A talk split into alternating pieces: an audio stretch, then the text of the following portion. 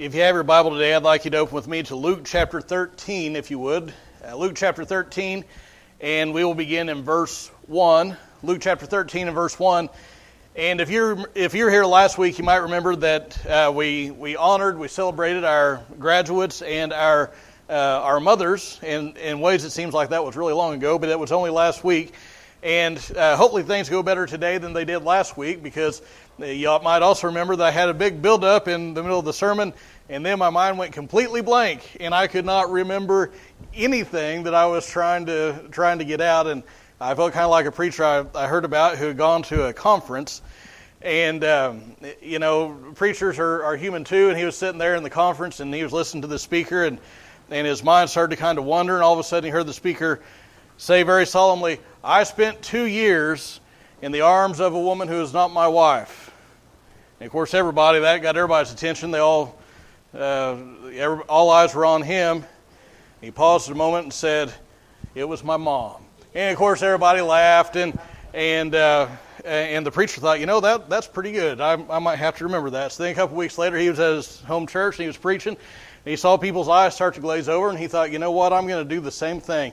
And so he, uh, out of the blue, he said, I spent two years in the arms of a woman who is not my wife. And his mind went blank. And, and of course, all, all eyes were on him. His wife was unaware of this, and she began to shift uncomfortably in her seat. And so he said it again, thinking, I've got to buy some time. And he said, I spent two years in the arms of a woman who is not my wife. And he still couldn't remember. He said, and I can't remember her name. And so I, I felt kind of like that on uh, on Mother's Day, but uh, uh, but anyway, hopefully things go better today, and hopefully you remember something out of the sermon besides that that joke. So anyway, we're going to be in in Luke chapter 13, and we will pick up in verse one. And uh, you, you remember that Jesus is making his way towards Jerusalem, where he's going to die at the hands of sinful men. He's going to be crucified.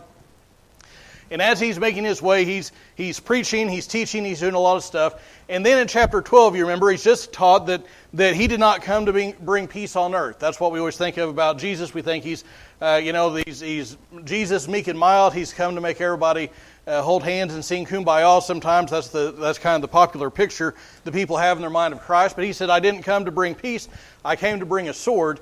And uh, of course, the reason for that is because not everybody's on board with Christ. Not everybody is in, in league or in line with what he says to, to do, the, the ways he says to think. And he calls us to such a high devotion that it's supposed to even surpass our family relationships, those things that are the closest uh, in life to us. He says that you should, uh, you should love me even above those things.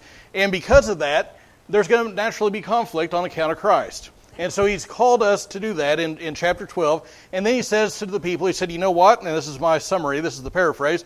He said, You know what? You can predict the weather because you look around, you see what's happening. You say it's going to be windy, it's going to be hot. You, you, can, you can understand those things. You know when it's going to rain. But here I am performing all these miracles. I'm doing all these acts that are prophesied in the Old Testament. And you can't see that I'm the Messiah. Okay, so in that same context, eh, on that same occasion, whether it's that very day that he was teaching these things, or at least in this um, in this teaching episode, this teaching tour that he's doing, in those, that same circumstance, some people began to talk about and, and ask him about some tragic deaths that had happened uh, that everybody in the area was familiar with. And so Jesus takes that opportunity to teach them a very important lesson, a very valuable lesson, and that is repent, or you too will all likewise perish. So if you found Luke chapter 13 and are able to, I'd like you to stand on honor of God's word.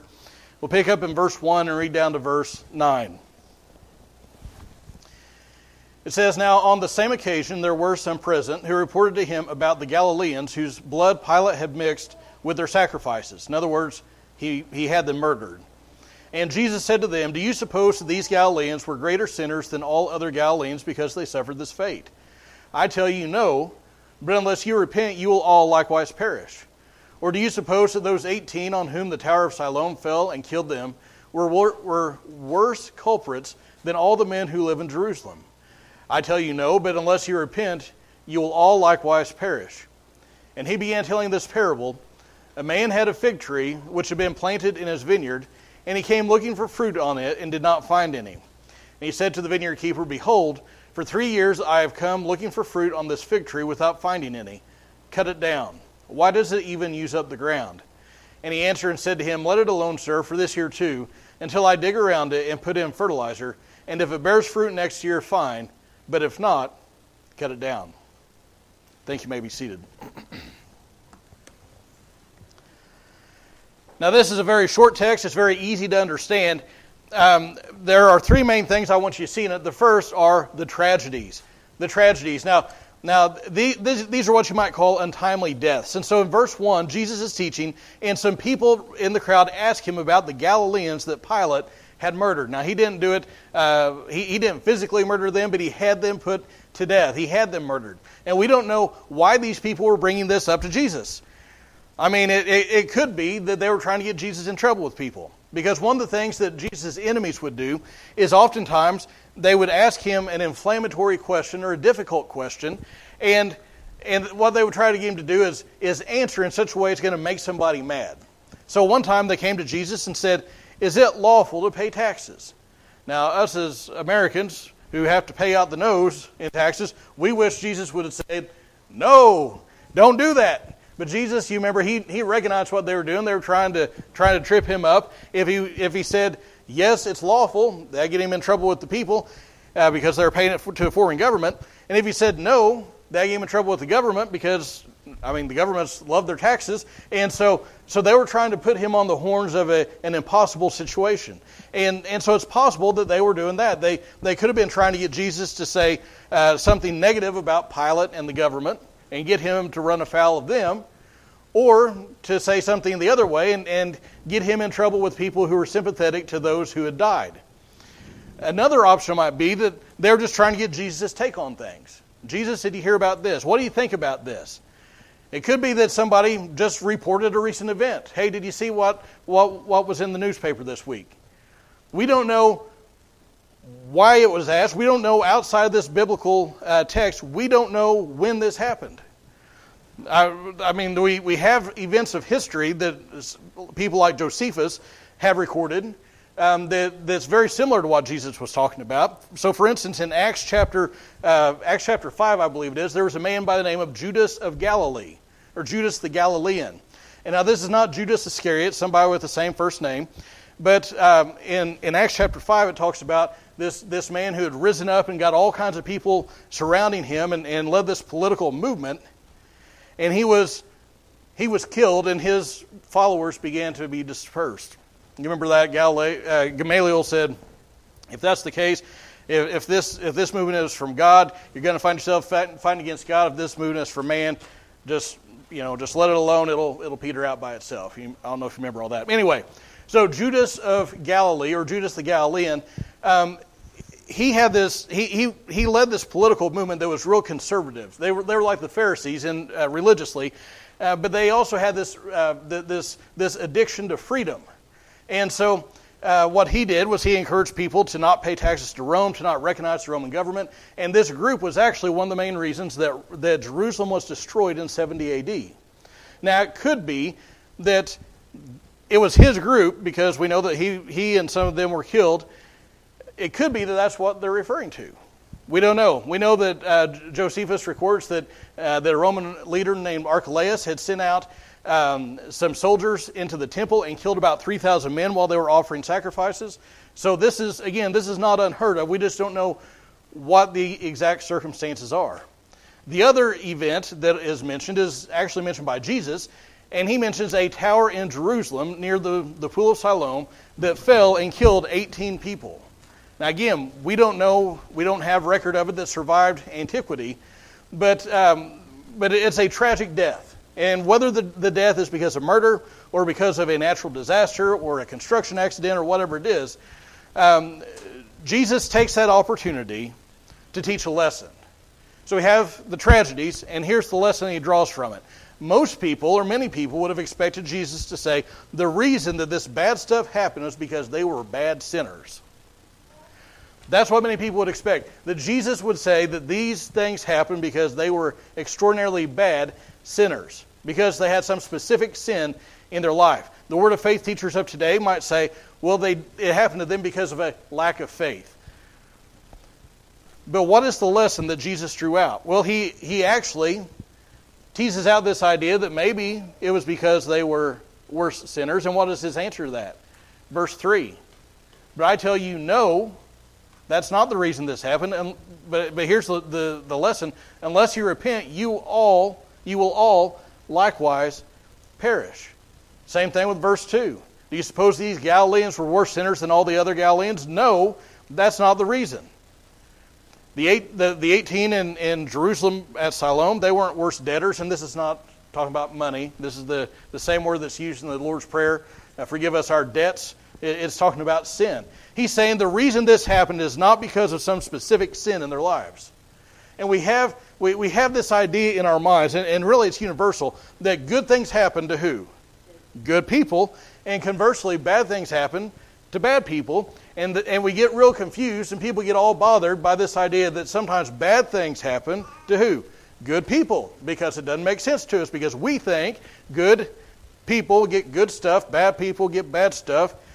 And, and when bad things happen to good people, it doesn't it, it just kind of blows our mind and so Jesus ex- explodes this view. Now, I just want to take a uh, just take an aside here and say number one, bad things don't happen to good people because there aren't any good people. We're all sinners. None of us deserves good. But number two, this idea that good will happen to good people and bad will happen to bad people is the same assumption that Job's friends had. You remember they came onto the scene for a while. Job had lost his, his livestock, his livelihood, his children. He lost everything. He lost his health. I mean, he was in a bad state of affairs. And his friends came, and, and the best thing they did was they kept their mouth shut. They came and they sat down next to Job, and they saw he was hurting, they saw he was in agony, and they just sat. And so, so, so the best things they did was not say anything, but then they began to talk, and all went downhill after that. And then, then they started to say, Well, Job, the reason this bad stuff's happening to you is because you have some secret sin in your life and and they began to to make these accusations against him. But we know that the other we we're like Paul Harvey. We know the rest of the story. The, the reason this happened was not because of some bad in his life. It was actually because he was righteous. The the same assumption is behind the disciples' words in John nine. You remember there was a man born blind, and the disciples said, "Jesus, who sinned, this man or his or his parents, that he was born blind?" And Jesus said in John chapter nine verse three. It was neither that this man sinned nor his parents, but it was so that the works of God might be displayed in him. Now, I say all that to say this.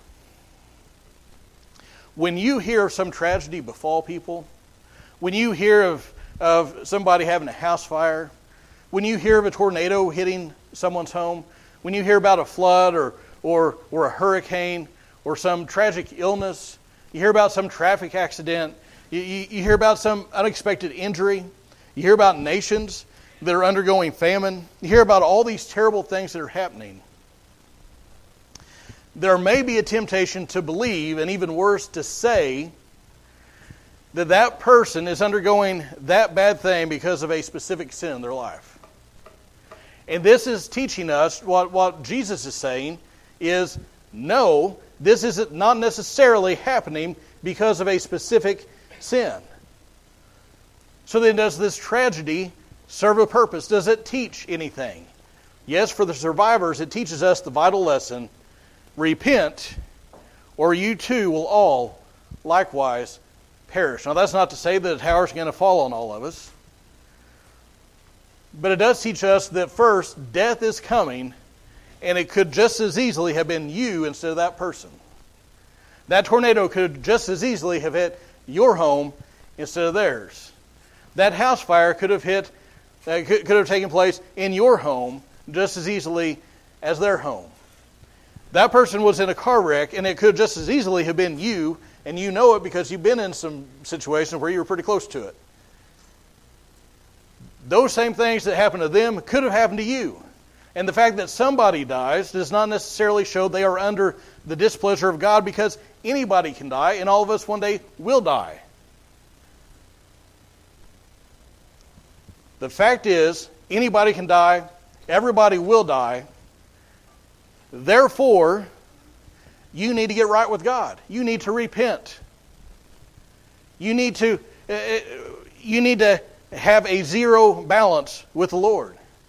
And so when we hear these things that happen to these people, whether it's, a, like I said, a sickness or a tragedy or whatever it is, instead of thinking about the wrong that they've done in life, we need to think about the wrong that we've done and get that right with God.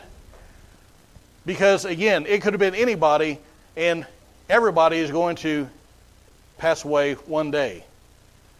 The second lesson this teaches us is that, that calamity is going to happen in life. But listen, this, this life is only temporary. As bad as the stuff that happens now is, it's only of limited duration. But if we suffer calamity in the, in the life to come, that is eternal. And I, I would just ask you today are you right with God? Are you right with God? Have you ever repented? Have you heard and heeded his message? Too many times we hear about somebody that's cut down in the prime of life, again, through a traffic accident, a work accident, a natural disaster, a sudden illness, whatever it is. Life is short and it's fragile. Therefore, while you still have time, repent. Get right with God. So we, we, we have the tragedy, we have the lesson. The last thing I want you to see is the parable that Jesus tells. And really, this little story that he, that he tells is fleshing out this teaching about repenting. He fleshes it out a little bit more and, and from a little bit different angle. He tells about a man who has a vineyard. Now, often in Jesus' parables and, and really in, in the Old Testament prophets, we see God pictured as a vineyard owner, a landowner. And the vineyard, many times, is representative of the nation of Israel. Not always, because the context determines uh, the use here. But in this case, there's a landowner, he has a vineyard, and in this vineyard they've planted a fig tree. And he expects to have he expects to have some fruit. It's been tended to, it's been cared for, and he expects fruit. So he comes and he looks for this fruit for three years, and finally he comes on that third year and he says, You know what? There's no fruit. Let's cut it down. It's just taking up space. Nothing is being grown there that's, that's helping anything. Let's cut it down, plant something there that'll, not, it'll make good use of the soil. Now, I, I want you to, to notice what happens. The, the owner here, the, the vineyard owner here, is God. And again, the, the picture here could be of Israel, but really this is a picture of how God deals with people. On one hand, we see the displeasure of God towards the unfruitful. Now, sometimes in, in gospel presentations, we get the idea that God is not really all that upset about sin. He doesn't like it, but, you know, it's, it's just do better. But that's not the picture of God in the Bible. Psalm chapter 7, or Psalm, the seventh Psalm, verses 11 through 13 says, God is a righteous judge and a God who has indignation every day. Some translations render that He is angry with the wicked every day. If a man does not repent, he will sharpen his sword. He has bent his bow and made it ready. He has also prepared for himself deadly weapons. He makes his arrows fiery shafts.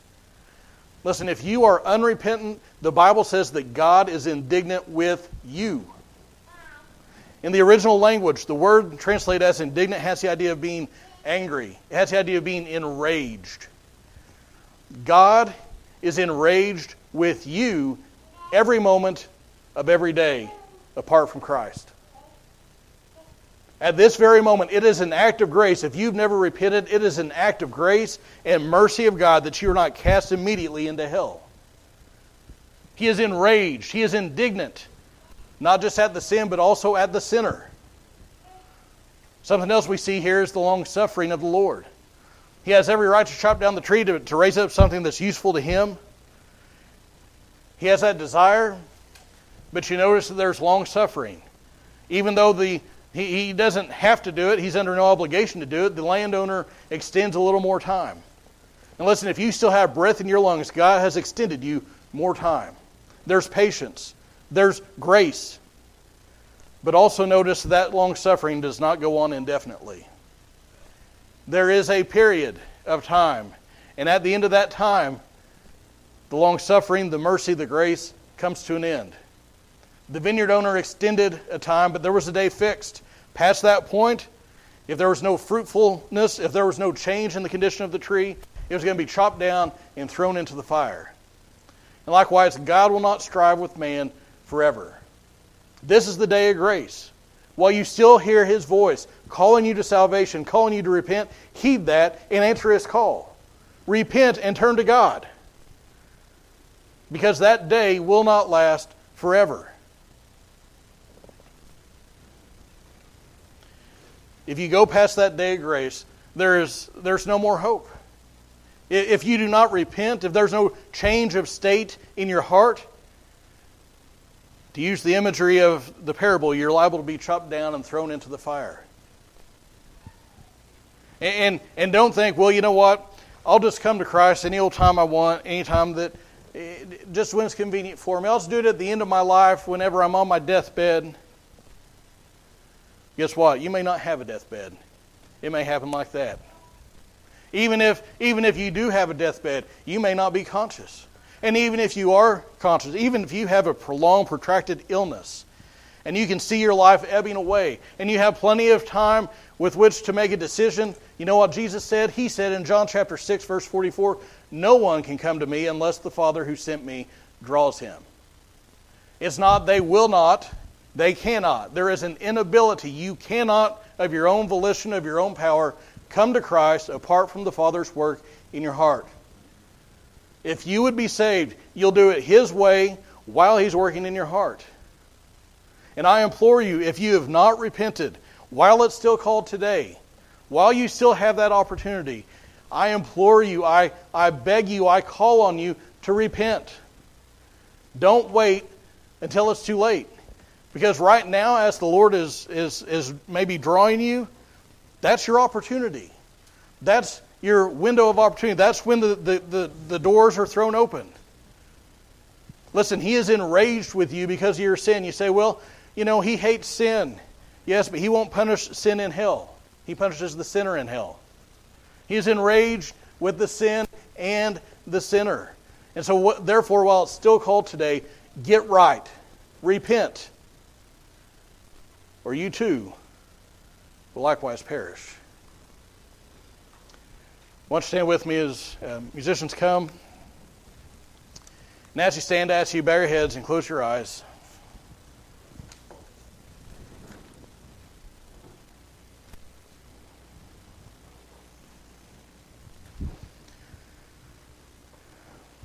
And just in the quiet of this time, with nobody looking around, I want, I want you to examine your heart.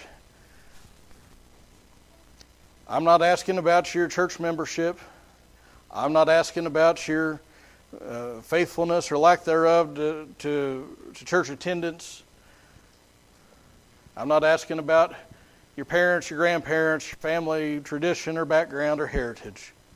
Have you personally ever repented of your sin? What does that mean? It means to have a change of mind.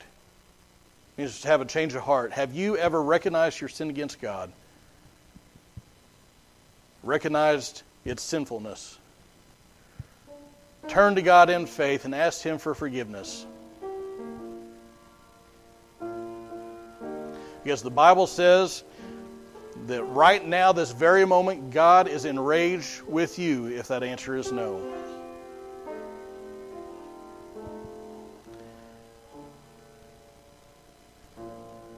But the good news of the gospel is that God so loved the world that he gave his only begotten Son, that whosoever, anyone, everyone who believes in him will not perish, but have eternal life. For God did not send his Son into the world to condemn the world, but that the world through him might be saved. That means you if you'll put your faith in him. Scripture goes on to say that the one who believes in the Son is not condemned, but the one who doesn't believe is condemned already because he's not believed on the one and only Son of God.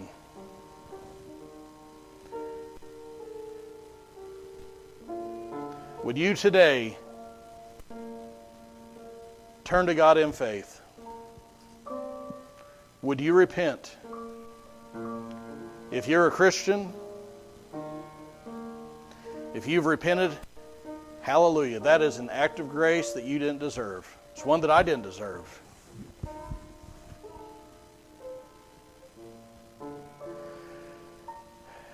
Our Heavenly Father, for those of us who are believers, we have repented. We thank you for that act of mercy and grace.